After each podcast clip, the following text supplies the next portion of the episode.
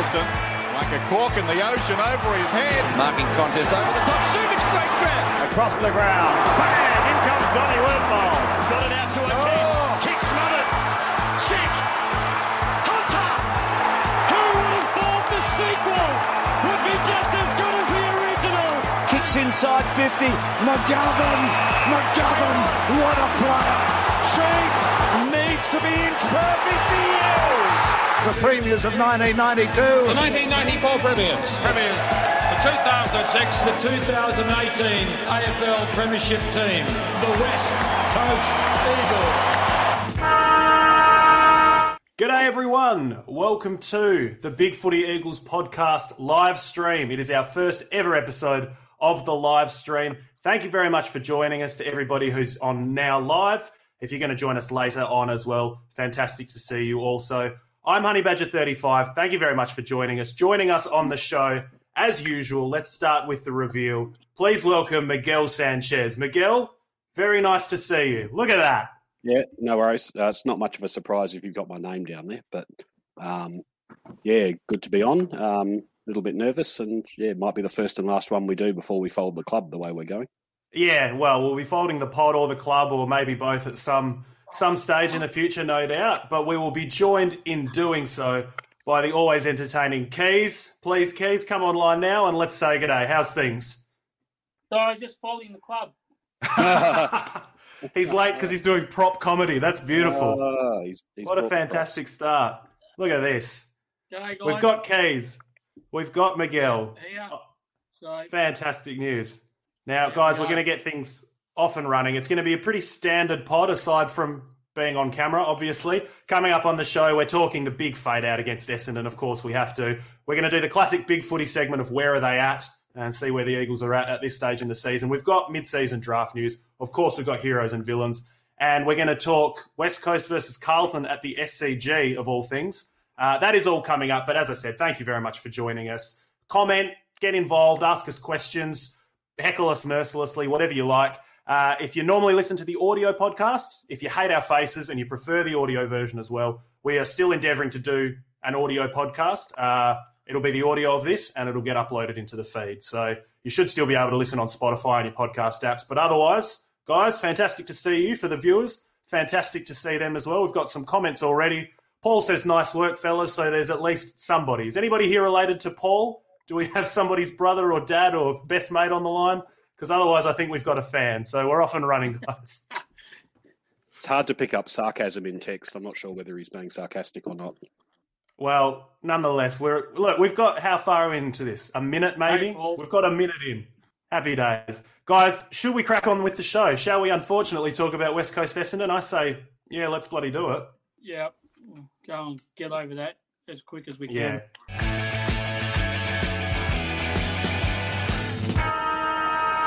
West Coast Eagles. We'll start things now. West Coast Eagles, 11 goals, 5, 71, were defeated by Essendon, 12 goals, 15. 87. Migs, at one point, the Eagles led by 25 midway through the third. And then I think Essendon closed on a 50 to 9 run. As far as fade outs go, that's pretty spectacular. So Eagles shot themselves in the foot. Maybe a season defining loss. What did you make of all of it?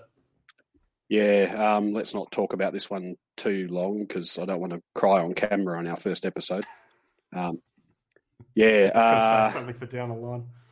Yeah, um, I suppose we rolled the dice a bit on on Yeo and his uh, fitness, and, and sort of ran the risk that we'd suffer a couple of injuries, and um, yeah, that backfired massively with uh, losing the two guys and, and, two really important guys before halftime, um, which left us.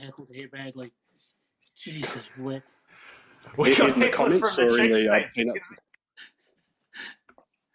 Look at this. Yeah. We've got we've got shout shitloads of comments. Shout out to Sally as well.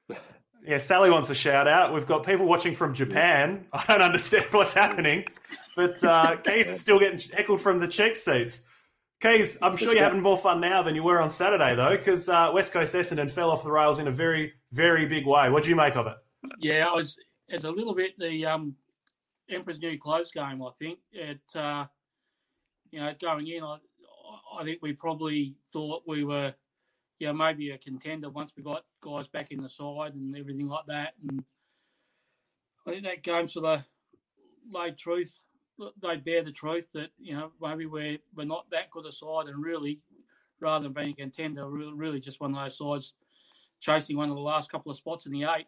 Um, uh, whether we get guys back or not, and we just you know as much as we got, you know, it was good to get Yeo back in the side, but we've lost Kelly and Allen and you know half our reserves as well. So, uh, and it was the old problems that we've had consistently throughout the year. You know, last quarter fade outs and losing contested ball and clearances and low tackle counts. All that stuff sort of got sheeted home, and you know, before it was you sort of maybe passed it off because it was a, a away game. Um, but you know, to have that happen to us at home was really, really disappointing. Um, you know, and Essendon, Essendon are a good side, they're an okay side, but you know, like us, I mean, they're not they're not really a contender, and you know, we've got a few problems to solve in the back half of the season. I think the writing was on the wall in this one a little bit. The Eagles are ultra efficient to start, but then, you know, uh, the one stat I think for this one that uh, stands out for me is the inside 50. Uh, we had, what do we have? 45. Essendon had 57. Now, for all the talk of our low inside 50s, uh, something that's actually worked in the Eagles' favour is the differential. We've got low inside 50s, but uh, we actually tend to outdo our opponent. It's just the speed of the game, the, the number of inside 50s in an Eagles game. So the fact that we were actually outdone by 12, the writing was on the wall in that capacity in a big regard, Miguel. Midfield, obviously, we lost Kelly, but with the sub, we weren't down a man as such. We were down a crucial cog, though, because there's not a lot of midfield depth anyway, and it went to water. It completely capitulated.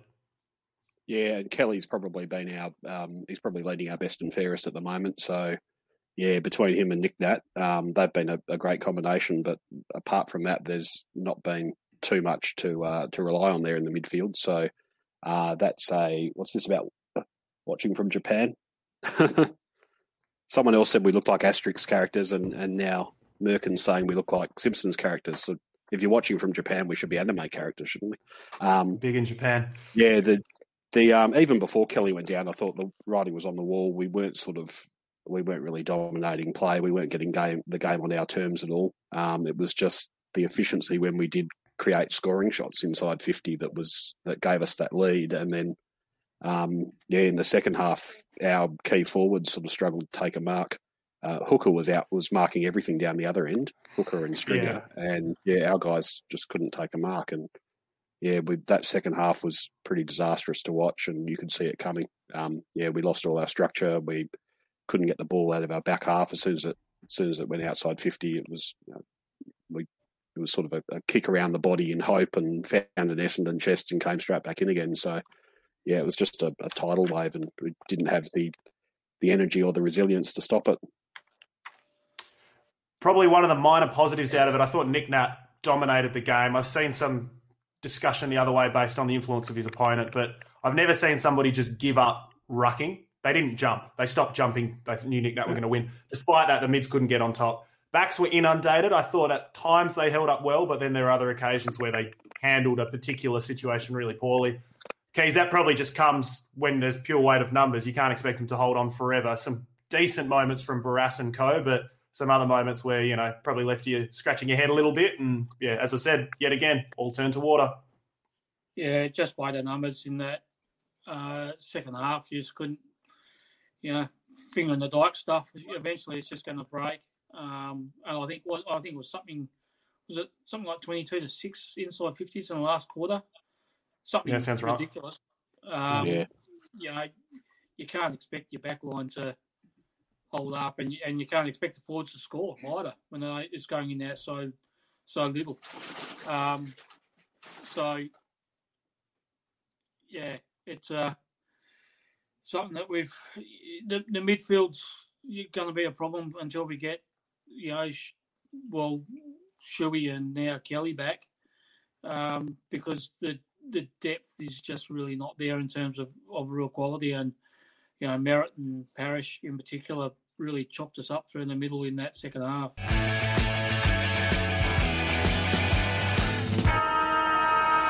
I'm not sure that there's much specifically from the Essendon game that we need to take away uh, that's new, I should say. There's a lot of takeaways from the Essendon game, but I think a lot of it we unfortunately already knew before. So we might as well transition from this into a little bit more of a broad chat because the Essendon, Essendon game was crap. Uh, it wasn't the sort of crap that you can just throw away and you know file as, as a shitty game and move on. It was very similar to a lot of the fade outs, a lot of the issues we've seen from the Eagles before. So, Miguel, at this point in the season, you know, you've got the Eagles, they were coming in as a premiership favourite. Injuries, I know, but we're six and five. We've now lost games at home, so it's not like it's this completely set and forget 12 wins situation. We need to play hard at home still. We've had two massive fade outs against Essendon uh, and against St Kilda. We had a bit of a fade out against the Dogs. We have the huge loss to the Cats on our record as well. Uh, Giants game, I thought was a bit of a fight, but shit, they're really starting to add up at this point. So, Migs, it's the age old big footy question. West Coast Eagles, where are they at? Yeah, not only that, but yeah, um, we've lost what two in a row now. We've got a really difficult game coming up.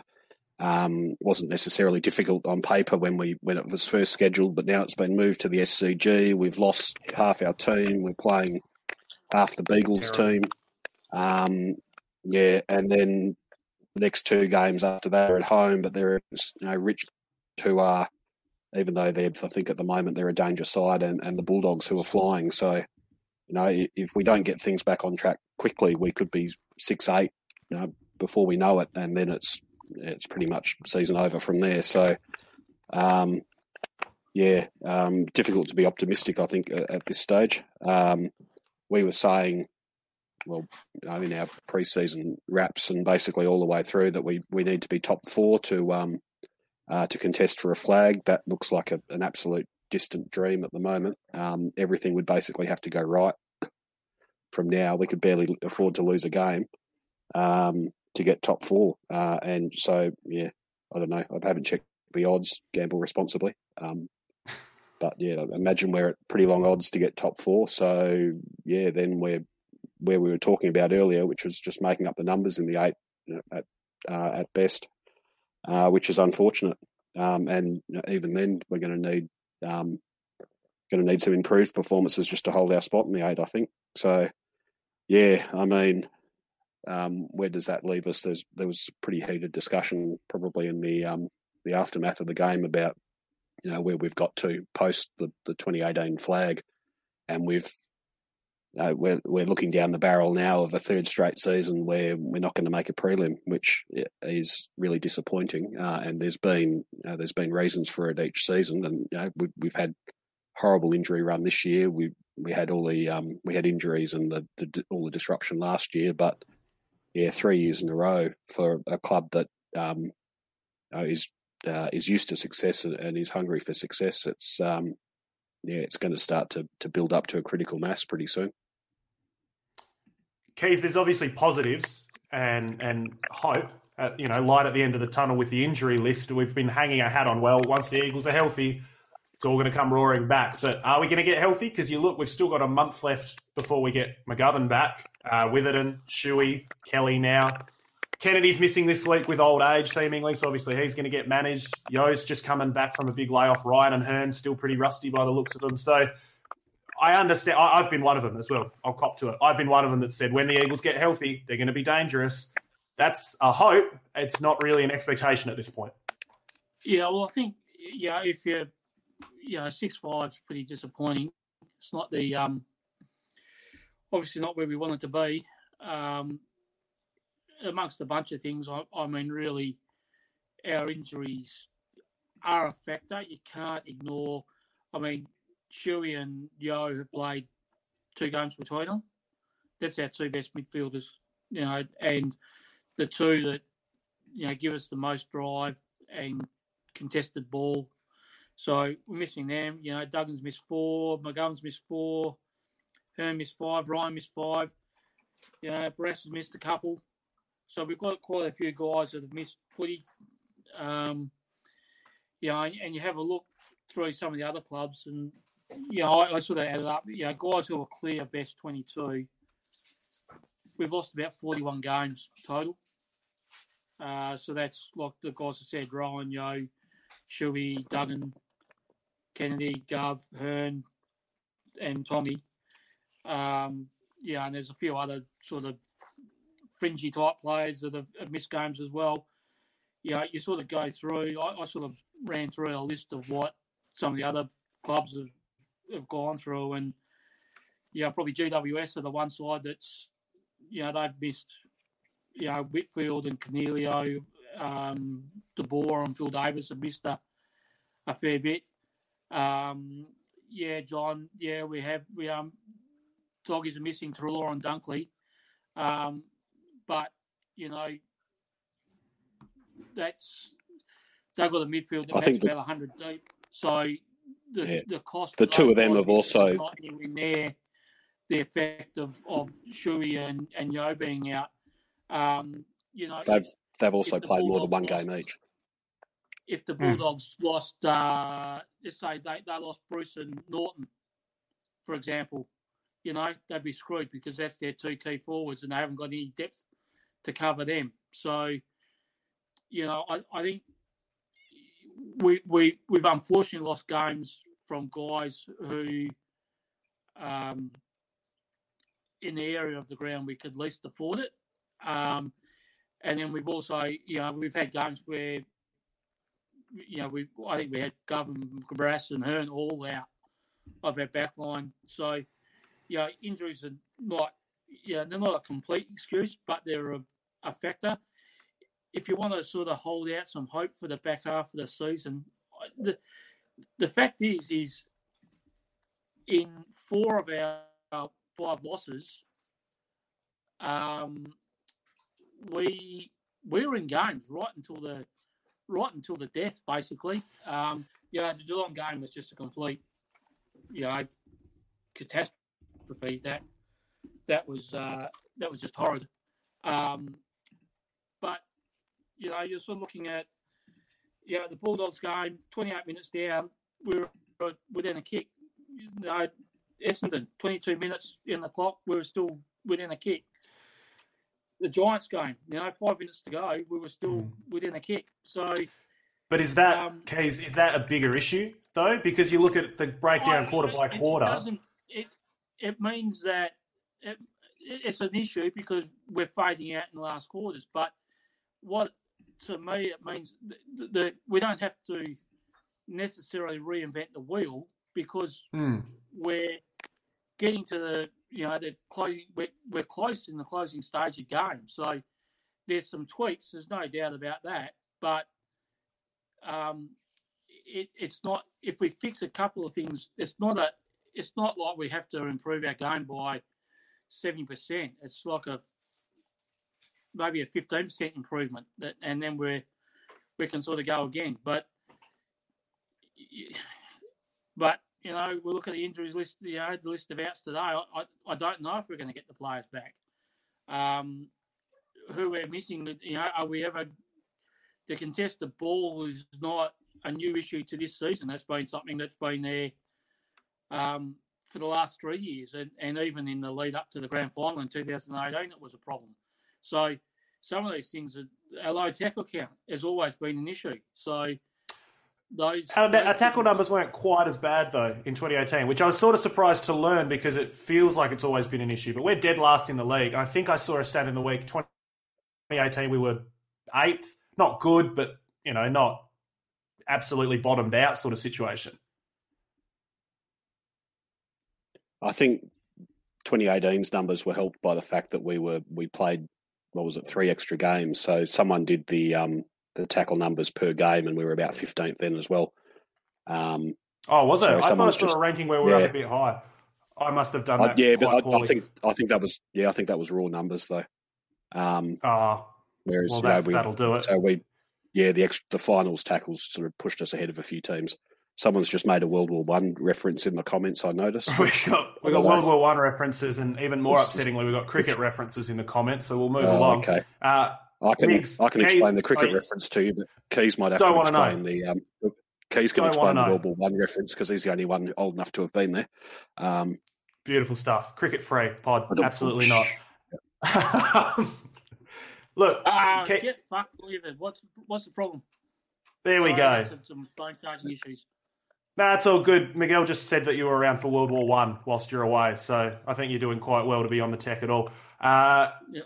Keys was talking about our work rate and about the fact that we are still in games, Miguel, towards the end. You look at the quarter by quarter breakdown. First quarter's won. The Eagles have won eight of their first quarters. That's second in the league behind only the Dogs. We've won eight of our second quarters. That leads the league, tied with Port, Brisbane, Sydney. You know, all very good top eight teams. Third quarters, we've won five. Now I'm scrolling. That is in the middle, sandwiched in between North Melbourne and the Giants, very middle of the pack. And Migs, quarter number four. The Eagles have won three. Do you want to know who's won more? Every team in football Everyone. Collingwood, yep. Hawthorn, St Kilda, North, Gold Coast. North. Everyone, you know? Brilliant. Jack Darling exactly, leads the league in, that's exactly you where you, you want to be, is behind North. Yeah, terrible. So Jack Darling leads the league in second quarter goals of, of every player in football. He's kicked more second quarter goals than anybody. Second on that list, Josh Kennedy. Josh Kennedy. So what's going wrong in the back half of games? Is it legs? Is it going in too tall? They're running out of runners. Is it just a hunger thing, a loose ball thing? You know, what, mm. what what's the issue here? There needs to is be an it, improvement in the back half of games. Is it a really intensive game plan that we require the guys to do a lot of running? um, so that by the end of the game they're stuffed. I don't know. Is it, um, yeah, is it that we're too tall, so we're relying on too few guys to do that running? Um, certainly on the weekend there was excuses for it, maybe not excuses, reasons for it because we were a man down. Um, we did. I, I thought we did the right thing at selection by going in a bit smaller, but yeah, obviously you can't plan to lose guys. But yeah, I don't know. Um, traditionally, we've been a really strong um, endurance uh, fit fit team, and it's really unusual to see us um, they're failing like this uh, late in games. The numbers I, I checked the, the I, I, was going to say about the, the, the, tracking numbers, the the uh, the GPS numbers that that we are actually ahead. They'd run more by the end of the game, and it looked in that last quarter like uh, everyone was out on their feet. You know, Liam Ryan gassed. was, uh, yeah. So um, but they must have really outworked Essendon before that, I think. So yeah, um, difficult to know what it is from from outside the four walls of the club. But yeah, that's certainly something that um, that needs to be reviewed. I think. Part part of our problem is, you know, our game plan is based on precision and efficiency. So you know, I think early in the game, you know, it seems to work. You know, that's why first and second quarters we're doing. Second quarters in particular, that's where you know you take out the Geelong game and we're we're doubling our opponent's score. Um, so when when we're fresh and we've got some run in our legs, that's all right. But as the game wears on, um, you know, perhaps our disposal efficiency drops, and and because we're not a good pressure side, we have trouble turning the ball over. Um, and sides, I think one of the things too is if and I looked at, I'd sort of go back to St Kilda game through that first half and, you know, partway through the third quarter, St Kilda were chasing tail and, you know, they looked down and we were sort of punishing their mistakes. And once they sort of got a bit of a run in that last, that last part of the third quarter, um, you could see their confidence growing because they started to create mistakes and that fed on itself. And, you know, the more mistakes they created, the more they like it was like their reward. It was like you know getting a dog to chase a stick. You know, the more times you throw it, the more times they'll go after it. Um, they were getting the reward, so they just it just built and they got that momentum, and we couldn't we couldn't arrest it back. And I think the Essendon game's the same, and you know, it's just it's such a you know. I wonder sometimes whether or not our game plan's a little bit too complicated. We often see you know, we see our recruits struggle to fit in in their first year. Even Kelly, when he came across last year, struggled to to find his way. You know, our young guys, we keep talking about, you know, that learning their system and what have you, and it's you sort of wonder whether or not, you know, just let go of the reins a little bit and just let the guys go and not not try and be so so perfect and you know, at times I know a comment popped up uh, a moment ago, you know, talking about our kick-ins from defence. You know, they always go to the same size. We're, you know, we we are we're predictable to each other, but I think we're also predictable to our opponents. And um, yeah, I'll be interested in this game against Carlton with a you know a younger list and, and things like that on a, a ground that we don't play well at, but it's a different style of ground. Whether we just go, well, let's just let's just tuck the footy and just get it going forward and and not worry about being so perfect and just just try and win some territory. Um, you know, it's it's something that the coaching staff need to look at because I don't know that we've got with the guys like Yeo and Shuey and those those sort of players out of the side, we haven't got the cattle to play that same precise mm. ball uh, uh, game plan. We've been succeeding. Now, I love the game plan and I'm a shameless defender of it, but I don't think it's unreasonable to suggest we've been succeeding on a talent gap in a lot of our games. You know, games like the Essendon one, maybe in a healthier list, maybe in years gone by, it's just the pure strength, the quality of the guys you've got out there that might get you over the line one week or another. Now, without that, we're maybe starting to see it exposed a bit where it doesn't work. I'm not. I don't know that many teams could succeed over a sustained period of time with these outs. But equally, I don't think the game plan should look this far away, especially in the clutch, like in the key moments of the game. It's, so it's interesting to say talent gap badge because if you have a look at who we've beaten, we've beaten. Um, well, Port was the big one. Sides that are down the bottom of the ladder. You know, you, you, we've beaten Fremantle, mm.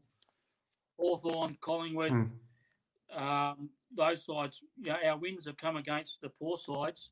Um, yeah, the teams we've beaten, you know, Bulldogs, um, Geelong, any any side. Basically, we the highest side we've beaten was Port, who were fifth, mm. and all the rest of the sides we've beaten have been bottom half of the ladder. And any time, um, yeah, any time we play someone above us, we're, we're losing. So it's that sort of talent gap, yeah, against the good sides, it doesn't, it doesn't, um, it doesn't wash. We get found out against the better sides that can um, catch us out. So let's let's sort of project this one out. The Eagles have what do we have? Eleven games left. Two at the SCG, so that's great. We've got six at Optus. Prior to the Essendon game, we were batting perfectly at Optus. There's a cricket reference for you, G'day Oka. So we should still be holding serve. There's a tennis reference for you, G'day Oka, at Optus at home.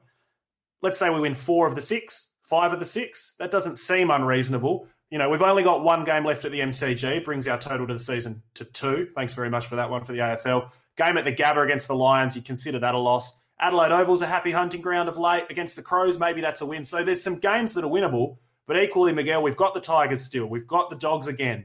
Uh, who else we got? We've got the Demons who are looking good. Lions, like I said, at the Gabba. I'm not going to count the Derby because, you know, we thumped Freo last time, but they're going to be hungry and they might even have a chance to take a final spot off us. So, looking at our fixture, are we a finals team at the moment? Uh, well, I think it really depends on those next three games. Um, and if we, yeah, if we go one, two, then we're what seven and seven, and we're really, yeah, pushing shit uphill to to try and get into the eight at that stage. Um, so yeah, I think it's really going to come down to this little period now and, and how we go in the next, um, well, yeah, around this buy that's coming up and those mm. the two home games we've got because yeah, we we probably can't afford to drop more than one of them, one of those three. I don't think. Assuming that the fixture stays the same, Keys, with how it is, you know, COVID, I know there's a few moving parts at the moment, but let's assume the fixture stays essentially as it is now one, are the Eagles a finals team? And two, let's say that we get some of the troops back, but not all of them back, you know, a pretty moderate run with injuries from here on in. What do you actually think is the ceiling for this Eagles team as we currently are watching them? Well, I think, you know, at the moment we're, we're, we're in a dogfight for a, a spot in the, the last two spots in the eight. You know, it's really hard to see us climbing above anybody else. Um, uh, but um, you know, you know that, that's where we're at. We we, we just need to, um, uh, we, we, we need to hold off like Essendon and Giants are the ones that are coming for our for our spot in the eight. So I mean, we need to get we need to get twelve wins. So we've got to find another six somewhere. Um, you know, you're sort of looking well. If, if you got offered a um, you know fifth or sixth at the moment, you'd take it in a home final. Um, you know, if we get a home final and you know win that, we get into the second week. That's about that's probably par for where we wanted to be. Yeah, absolute par for what we would have thought we could get out of the season. Um, and that's looking a long way off. I, I mean, really, you know, top four, we're going to win probably nine of our last 11 to get top four. Um, yeah, no worries. You've got to be, you know, you've got to be a reverse EP to to get anywhere close to that. Um, so and and look, and history is is we don't win flags. So um, yeah, it's it's just grinded out, and and I, I mean, you're starting to get to the stage where you're looking at the back half of the year, and you're sort of hoping that you get some uh, performance out of the young guys, and we got you know some of these guys like O'Neill and uh, you know, maybe Edwards and Trew and Bailey Williams. You know, we, we get to see some development in some of those guys, Patch, Brander, Rotham, and um, start to build towards, uh, you know, maybe another crack next year. I, I, mean, 2017 we were six and five halfway through, and we snuck in on percentage in the last game of the year when Jetta kicked that goal against Adelaide and fucked over Melbourne, which was so good. Um, sure did. So, fuck you, Melbourne. So history's there, so maybe you know we we sneak in, beat Adelaide, put Adelaide in Adelaide, after the siren, and then you know, 2022 we come back and have another crack.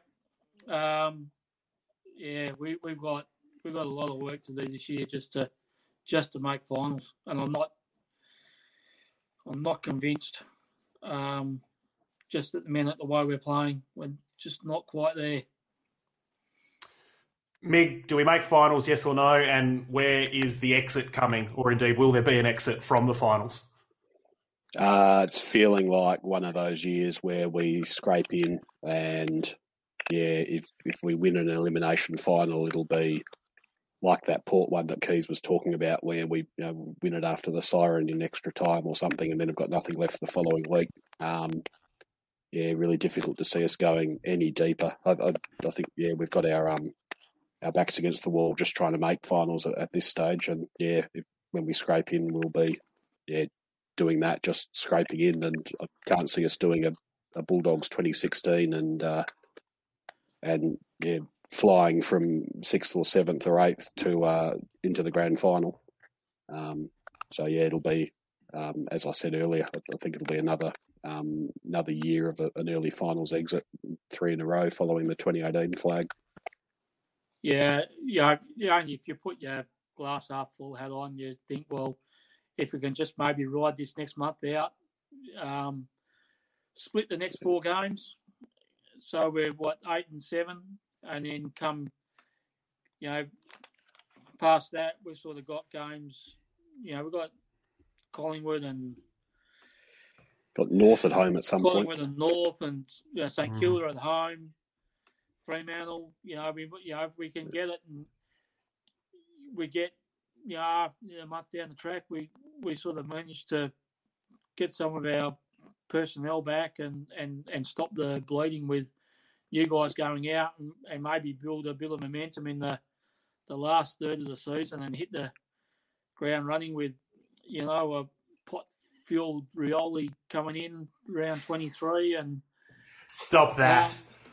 um, you know who uh, who knows? But yeah it's really really, as Mick was saying, that this next month or so is really important because if we don't, we've got to go 50 50 at, at worst. I mean, we go to us, we just dig ourselves too too far a hole to get out of.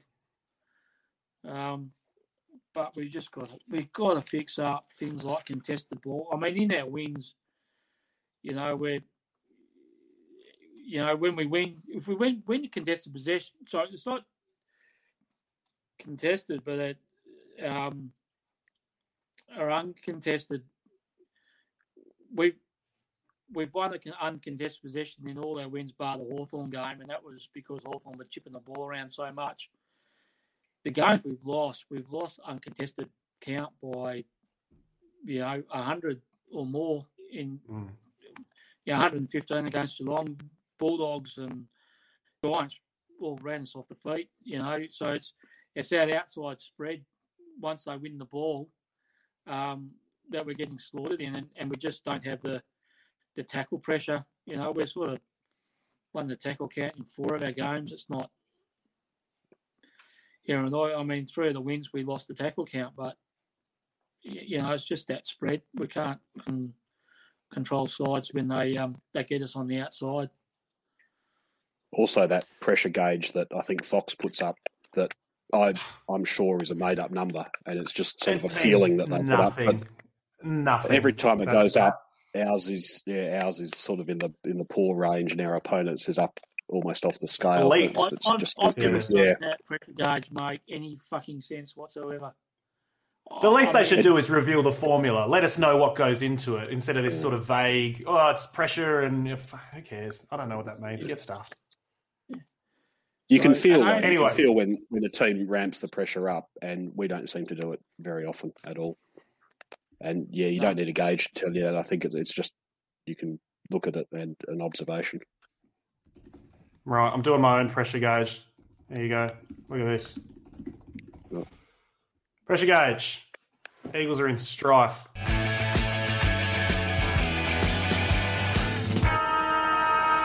This is all too negative. Hate this. Way too negative. We've got to liven things up. There's one way to do it. There's a surefire way to liven things up around here. And I think you all know what it is. It's time for heroes and villains.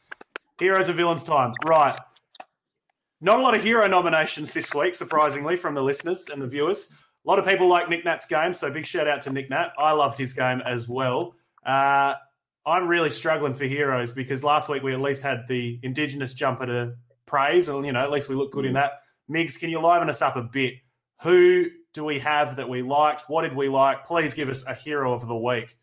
Oh, we got going heroes first. I uh, I struggled for this. Um, Liam Ryan, I thought just uh, for uh, telling the umpires exactly what we thought about that decision to oh, um, yeah.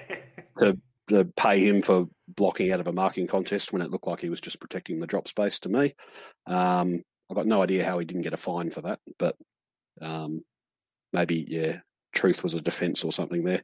Uh, other heroes, uh, you for setting this up, and uh, me and Keys oh. for agreeing to be on it. and that was all I had. Stop it! Stop Got it, Miguel. Of, That's plenty of villains yeah. though when we get to that. Clear the runway for villains. Do we still have Keys, or is he? He's got charging issue. We're back with Keys, just in time. Keys, do you oh, have man. a hero? Yeah.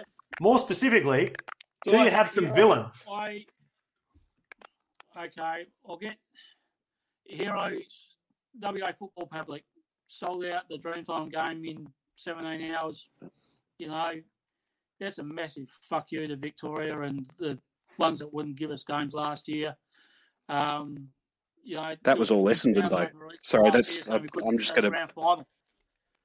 Um, you know, so I'm going to I'm going to give us all a pat in the back for that one. Um, villains. Do it. Aye. All right. Um, I can't pronounce the last name. Nicola, it's something like Spiria or someone, who is the South Australian Chief Health Officer, who wasn't joking. I mean, if you put it in a um, skit, you think no one could be that stupid. She's told the crowd to duck a football comes in the crowd between Adelaide and Collingwood, and if it does, don't touch it. I mean, the football doesn't. And if you do touch it, wash your hands before you eat your pie. I mean, it, it's uh, it's kind of funny until you realise that every time we've had a press conference where a government minister or prime minister stood up and said they're doing this because based on the very best health advice. It's clowns like her that are giving the fucking health advice. Shit, don't touch a football if it goes in the crowd. I mean, you're watching 44 blokes run around on the football field, attacking each other, fight each other on the ground, and like that. If there's a danger that someone in the crowd's going to get coronavirus from a football touch, I reckon you get 44 guys get infected first, but you some reason that's okay. Um, and it wasn't even as if they uh, said, "Oh shit, no, we didn't mean that." They doubled down on it again today, and so she's on the list. Um, Collingwood, sort your shit out. Fuck your As board usual. I'm sick of hearing about it. Yeah, I don't know. Like Kevin Oates. Cough. Um,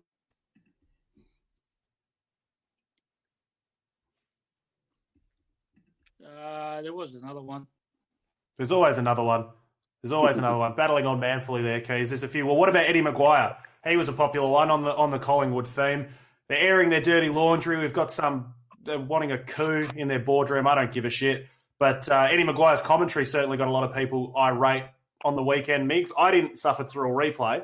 Uh, No, I was lucky slash unlucky enough to be at the game, so I didn't actually watch the televised replay once I knew the result. But uh, commentary, not so impressive. I'm hearing Eddie McGuire, pretty shit effort from him. Mix.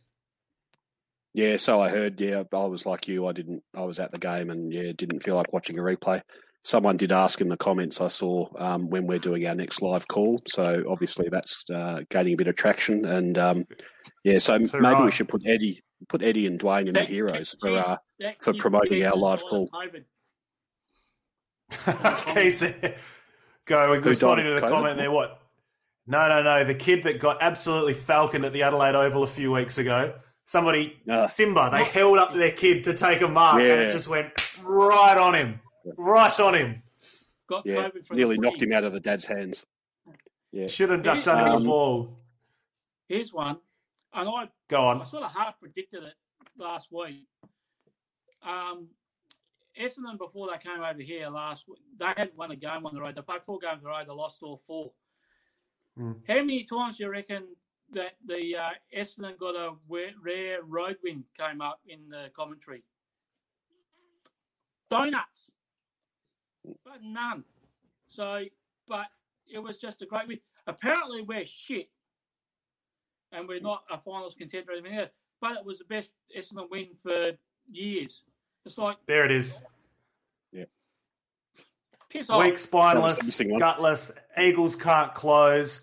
Essendon, triumph. Fantastic. Best road win since they last won in Perth. Well, not last one in Perth, but best road win since whatever, whatever. And there's Fox Footy posts the 0 2 Essendon start to the season. How far are they, away, are they away from a wooden spoon? And now, oh, culture, the rebuild. You can see the vision. You can see what's happening. Footy media, footy discourse, obviously excluding us. Please continue to tune in, guys. Thank you very much. Absolute joke. So- uh, Migs so Villain. Oh, there you go. information On that, That- is fat guts Robbo. Not like him talking to me. Um, he's doing the podcast, but Robbo, he's the one because he was a freaking head cheerleader for Essendon during the week, and you know, you listen What's to him, new? you think they're going to win the grand final Yeah. this year. Um, yeah, get stuffed. He can have it. they're still tenth, aren't they? Me, And he's sycophant Yeah. little mate Gerard Yeah. Whateley. Um, Villains Keys nominated the uh, the WA public for hero. I'm going to nominate the large section of the Eagles crowd for villains um, that basically started to file out as soon as Essendon even looked like they were about to hit the front. Uh, and by the end of the game, there was probably more Essendon fans than Eagles fans left in the stadium. I absolutely hate people leaving before the end, win or win, lose or draw. I've always hated it, and it's just a shocking look. Um, injury gods, obviously villains. Um, weekly Tom Browne nomination um, Yep. for suggesting that Essendon were responsible for the Dreamtime game selling out. To, Miguel, Surely they're the gets home stuff. team. Sure, he gets the award Yeah. named after him, doesn't he? I think so. He'd be the I front think, runner. I think we'll we'll throw a poll out there. Uh, Kane Cornes' a good, strong early candidate, but I, I think that uh, I think Tom Browne's Tom, coming home. Tom Browne coming hard on the of- outside. Yeah, for a. horse I wanted to racing call it the reference. Kane Cornes campaigner of the year, but uh, campaigner of the week. But I reckon Tom Browne's really Tom Browne can't get a scoop from his dad. No, yeah, it's not not a great journey. Useless. Keep fire away, Mix. Keep my, going. My final final villain is uh, weekly nomination for the AFL um, for bringing in the mid-season draft, um, so that teams can fill holes on their list when their ruckman go down, and they can uh, pull um, Yeah. mature age people from the from the waffle or the VFL or whatever, uh, allowing everyone just use it to stockpile the nineteen year olds that um, were overlooked in the draft last year and are years away from a debut, which uh, was probably about three quarters of the picks yesterday. So, yeah, for them Yeah. bringing in another stupid rule and allowing everyone to rort it, they get my nomination as well. Very good. You'd never catch the Eagles trying to skirt the system and draft a 19 year old who's miles away from a debut. So, do we want to start talking about the mid season Well, yeah, draft? I've got one more. May as well. Do we have? Do we have to? We haven't announced a winner yet, have we? Saw, oh, true enough. saw Simpson's press conference today. Uh, some bonehead Geno asked him maybe playing Richmond game next Thursday. It's, Ah, because of the COVID change. Yeah. Well, you wouldn't put it past the AFL to do that.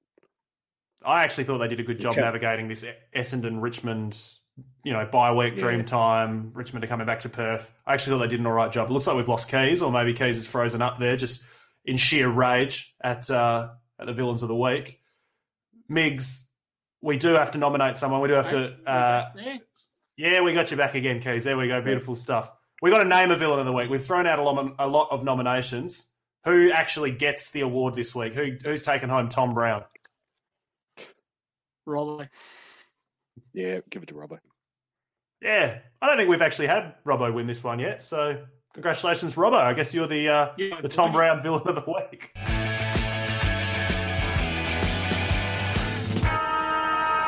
All right, guys, let's talk about the mid-season draft. The Eagles participated, I believe, for the first time ever.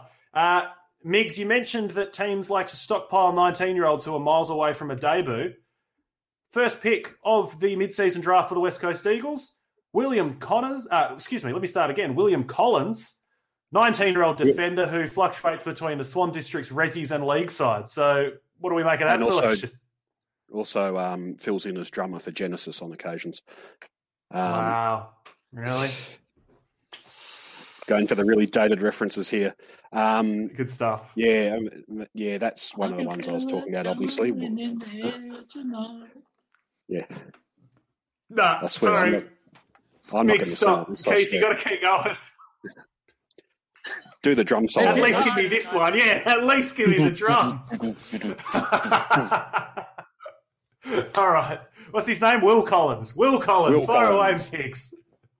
Um, yeah, I, I don't know much about him. Obviously, the club loves him because they um, they had a good look at him over the preseason. There wasn't a wasn't a spot for him, but yeah, as soon as uh, they've opened up a spot for the mid season draft, they've um, they've snapped him up. So yeah, he's he's obviously one that they they've picked with a, a view to the long term. Uh, we've yeah, we've got some a uh, little bit younger fans who don't know who Genesis is. Do yourself a, in the words of Molly Meldrum, do yourself a favour, go check them out on Spotify or whatever.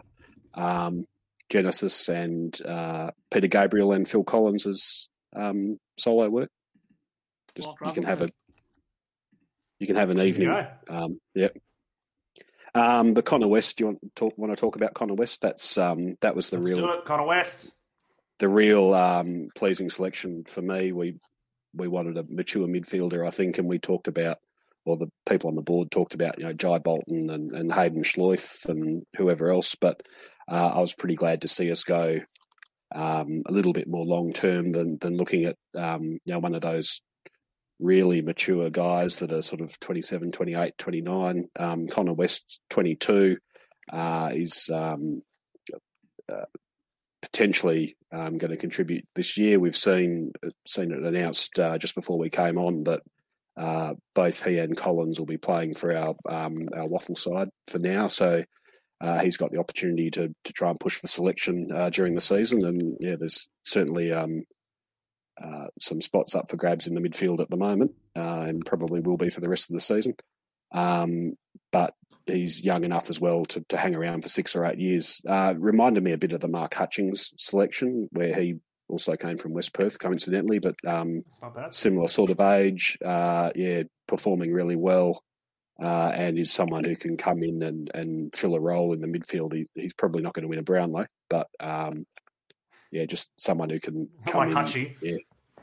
No, um, come in, yeah, come in, fill a role, be a role player in, in a good midfield. So, yeah, really pleased with that selection, and um, yeah, another potential father son uh, appearance as well because his dad played a whole 13 games back in the mid 90s and uh, and won a Sandover as well. So obviously comes from good stock. Very solid stuff. Keys, Collins, West. Do you think they can contribute at anything this year? Do you think either of them will get a game for the Eagles? And do you think these are just sort of get a quick look at somebody for next year? How, how do you think this draft played out for the West Coast? Uh, I think Collins was on our radar from fucking Meneglio, Jesus. If you don't know who Genesis was, you wouldn't know who Peter Meneglio was, unless there's no, someone different. That one's gone past me as well. Peter Meneglio was used to play for West Perth in the eighties. Oh. wingman, I think, from memory. There you go. So, G'day, Peter. Hope you're listening, um, mate. I think Collins. Obviously, we we were interested in him to train on and um, had we had a bit more clarity around um, Venables and Rioli early in the year, well, yeah, we might have, um, you know, put him on the list at the start of the year.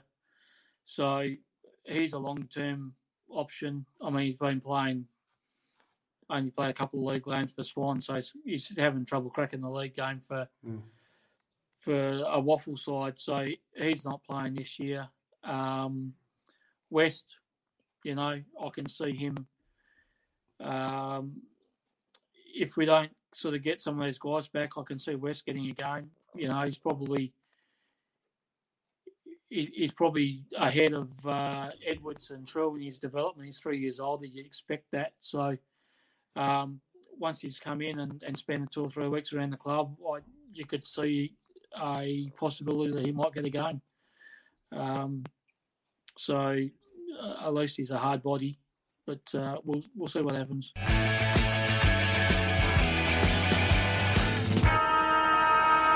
Let's bring it home, gents. Let's bring the debut show home here. Round 12, West Coast Eagles versus Carlton, 1.20 p.m. Western Standard Time. Of course, West Coast Carlton, it is at the SCG. Uh, I reckon it's easier if I bring the changes up here on the screen because my goodness, Miguel, there were a lot of them. Ainsworth, Harry Edwards, Luke Edwards, Luke Foley, Langdon, O'Neill, Trew, Vardy, all ins for this Sunday game, all on the extended bench. Archie out, injured. Allen out, injured. Brander, injured. Kelly, injured. Kennedy, injured. It's going to be at least five changes for the West Coast Eagles, and they try and win at a ground that, uh, Migs, when did they last win at the SCG? How are we going to tackle this one? Uh, last win was in 1999, and um, yeah, I tweeted as well um, a little bit earlier that uh, Luke Edwards confirmed as making his debut, um, named on the field. Uh, if he well, if he does debut and we win, he'll be the first Eagle to play in a uh, in a debut win at the SCG since 1993. Um, there you go. There you go. Little useless uh, stat for you. Um, yeah, uh, three of those guys I think won't play. I don't think we'll make any more than the, the five forced changes. Um, Vardy, I think unlikely to play. Um, I know Kennedy's out, but I yeah, think, I think. Oh, I was going to say Williams full time forward, Vardy ruck is my fear on a small ground, and I, would be terrified. But I actually thought that was my first thought of what they'd do. Yeah, um, I suppose I was thinking Waterman could play tall. Uh, he's done at WAFL and yeah, on the uh, on the small ground, I'd go with a um, probably Williams having some more game time, um, spending more time forward when he's uh, when he's not chopping out Nick Nat in the ruck. Uh, yeah, using him, um, Darling, obviously Waterman as sort of the three forwards, and also um, play Ryan um, a bit more of a close to home uh, forward, which will also help with the fact that he um, he's uh, he's struggling with his tank at the moment, having had a fairly lengthy layoff. And I think someone in the uh, in the comments mentioned that might be a possibility as well. So apologies, whoever you were, that I can't remember and I can't be bothered scrolling back. Um, but yeah, I can see them going with that sort of combination and leaving Vardy uh, at home to uh, to help the Beagles, who will be very undermanned this week. Um, so yeah, um, so I've got really. If you look at the twenty-two, Waterman coming in for Kennedy, um, Edwards and O'Neill coming in for Kelly and say Brander uh, into the midfield. Um, Ed, Harry Edwards for Allen is obvious um, at, at centre half back, and then the fifth change I could see going one of two ways. Uh, the simple one would be just Langdon comes in, um, plays sort of forward, maybe pushes Cripps up onto a wing or something, uh, and that really replaces Archie, who's sort of been playing a, a forward slash mid role. Uh, the alternative would be Foley comes in, um, plays in defence. Nelson comes up the ground, plays the sort of forward slash midfield slash tagging role that we saw him play um, really well against Collingwood, and then haven't seen again. Um, and that would also that would help with our midfield rotations a bit, and also give us a little bit of versatility if someone goes down that Nelson's able to be um, thrown around the ground a bit. So, wouldn't mind seeing that. Um, but I think those will be the changes. Ainsworth, I think, will probably get um, a free plane trip to Sydney as the emergency. Uh, and so, who was the other guy? Trew. I, I don't think they'll play Trew. I think um, really positive that they've named him in the side, but uh, I think he stays back and, and, plays with the Beagles as well. Like I said, terrified that Vardy's going to play because I watched Carlton play last week against Sydney and they didn't get the win, but uh, they were very willing to play on, very willing to handball it out the back after a mark or a free kick, move quickly. Small ground keys. I'm terrified at Carlton going with a bit of speed. So uh, quickly for their ins, they've got Dow, Fisher, Nunes, and Parks named. Mickey Gibbons is going out. Decent, you know, mid-sized forward, so maybe that helps out a bit. But yeah, Carlton pretty much coming in unchanged, you'd suspect, beyond that one change. Uh, second last in disposals, Keys. They give up the second most clearances. They get tackled the most in football. So tell me why the Eagles aren't going to come in and win this game. Uh, it's the SCG. Um, although Carlton's, Carlton's record, the SCG's only marginally better than ours, and um, you know, yeah, someone put up a comment and said our last win at the SCG, Edwards wasn't born, and I reckon he's not the only one in the side that anyone mm. born 2000 onwards. So you're looking at guys like probably O'Neill as well. Um, look, we've probably still got we've still got enough guys that we can. Carlton aren't travelling that well. Um, they're sort of a little bit like us, I suppose. They've been competitive and then fallen away later in games. Um, it's just if we can sort of keep some sort of leash on uh, Cripps and Walsh, uh, and hopefully Barrass can have a big, big game against um, McKay um, and keep him relatively quiet. Yeah, who knows? I, am not. I just looking at those outs, and I'm, I just can't sort of get myself too uh, too optimistic about it. Um, yeah, I just hope the kids go in and, and have a crack. I hope we don't play Vardy. Hmm. I hope we take the uh, if, if there's a silver lining, you know, we um, we get to have a look. We've got what Brander, Kennedy, and Allen are all sort of giants, and we've only got Edwards is coming back in, hopefully. Um, we get a bit of a look at a at a smaller a smaller lineup.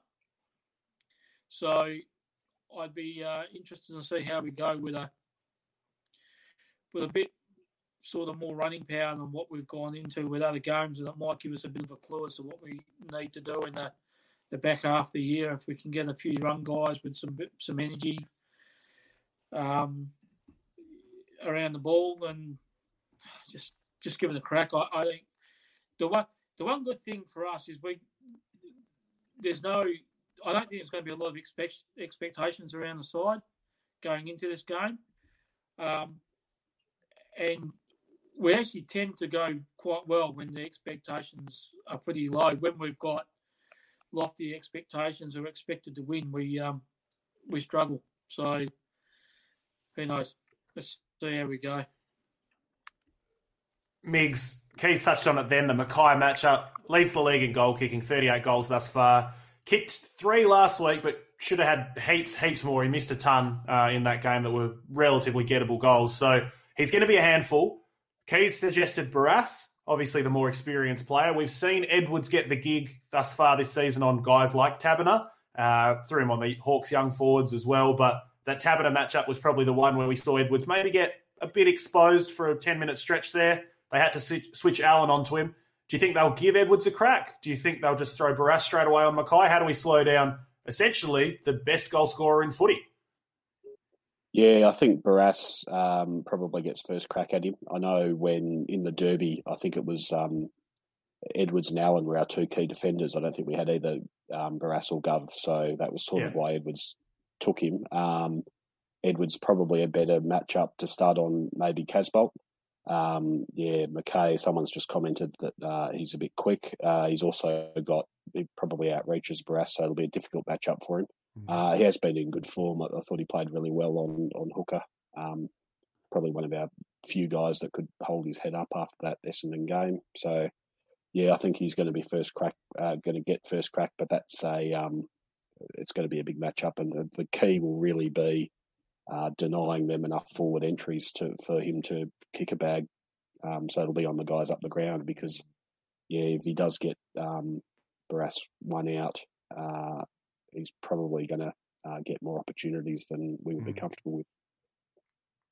Leading early as well. Oh, he got a lot of separation last week watching their game. The kick would come in and the, his opponent wouldn't even be in the frame by the time he'd marked it. So bit of a concern there. Keys, you touched on the work rate. Again, it always starts from the middle. It's the same chat we have. I know there's no Kennedy. Uh, there's no Allen, you know, if you want to factor that one in. But Darling's there. We've seen him have some good footy in him. Williams can take a grab inside 50.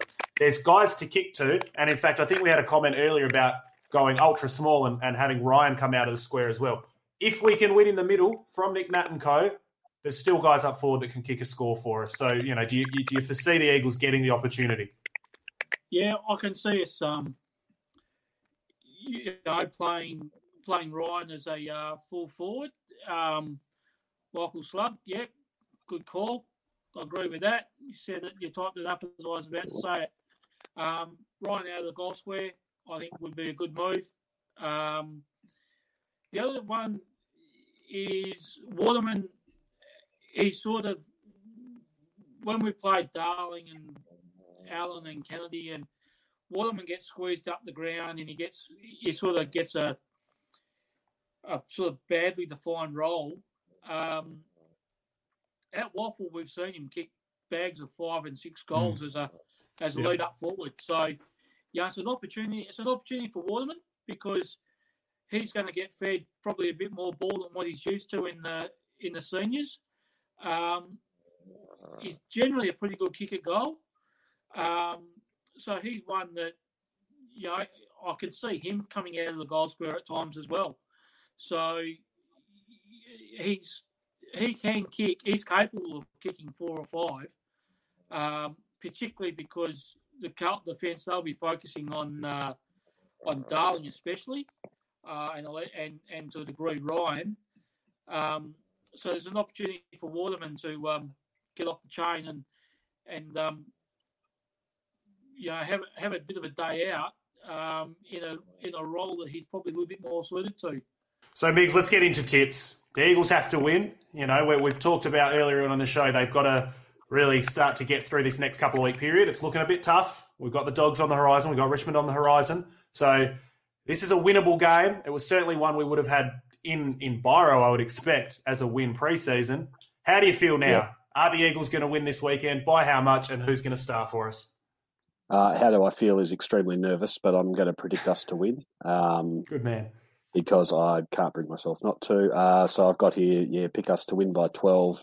Uh, best on ground, I'll say Jack Darling, uh, who was a little bit quiet against Essendon. Um, kicked one goal, didn't get much of it. Um, but as the main man, he'll uh, he'll step up. He'll uh, give Liam Jones or whoever a bath, and he'll kick four, and we'll have a very rare win on the SCG. Very good. Love all that. Keys? That just looks like white paper, but I assume you're saying that you picked Darling. What is this now? 24. Oh, 24. Keys with the, the tried and true. G'day, Jack Bauer, if you're listening. 24 points for Keys. He's on mute. That's how confident he is with his tip. He locked it in before the game had even started. Oh, I was on mute. Oh, well. Go for it, Keys. Yeah, I, I, I wasn't actually saying anything anyway. I was just holding up 24. Um, but, yeah, um, Heart says 24. Head says, oh, just pray. Yeah. Yeah. I can't, can't stand Who impresses us? Carlton, but yeah, but uh, hope so. And Hope so. Uh, best on ground I'll- tip, I'll Keys? on. I'll best on. I pumped him up. Snake Waterman to have a day out and kick eight. And, Goodness and shut up, whoever whoever it was I was arguing with that um, said he should be delisted. He's got no future. And apparently, Delisted's he a bit cost, rough. He cost Hey, us more hey, goals hey, than he. Big call out to Hungry Tiger if he's on Facebook. Yeah, I hope he's watching. G'day, mate. I um all week I've had Waterman as an out, but then when I saw the side, and I, especially when I saw Brander out, I thought Waterman could be actually in for a pretty solid day, working up the ground, and you know he's got a little bit more space to do so without Brander. So I don't mind the call there. Eight goals will be a sight to behold. So good stuff, Jake. Hope you can get on that. Uh, for myself, I'll go the Eagles by seven. Nic Nat for best on. He was by far best on ground for me against Essendon. He's been in really, really good form over the last few weeks. Big ruck battle uh, this week as well. So hopefully he can rise to the occasion and he'll actually have somebody jumping against him this week. So we'll see how he handles that. But let's see what happens. We've got some tips coming in here. Uh, one through Twitch says, uh, I'm tipping us to win by 15 points thanks to Darling and Waterman getting us over the line. Keys has signed up to Twitch whilst he's on the podcast to put Waterman in the in the comments there. I reckon. That's- I reckon that one. They've, they've basically just combined our tips. I think. Good. I said I said Darling. He said Waterman. Yeah. Oh, well, we could have put Nic Nat in there, but anyway, here we go. Uh, guys, Carlton, it's going to be a tough game. I think it's almost must win territory. Uh, certainly for top four, it's must win, but let's just make finals first and see what happens there. Fingers crossed for, uh, for the West Coast Eagles this week.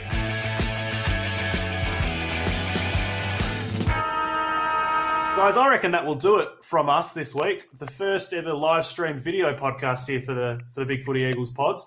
Keys, how do you reckon things went, all things considered? Oh, well, we'll see. Uh, yeah, we'll see if the people want to look at my ugly mug again next week. But uh, I pulled it out of my ass, Shirley.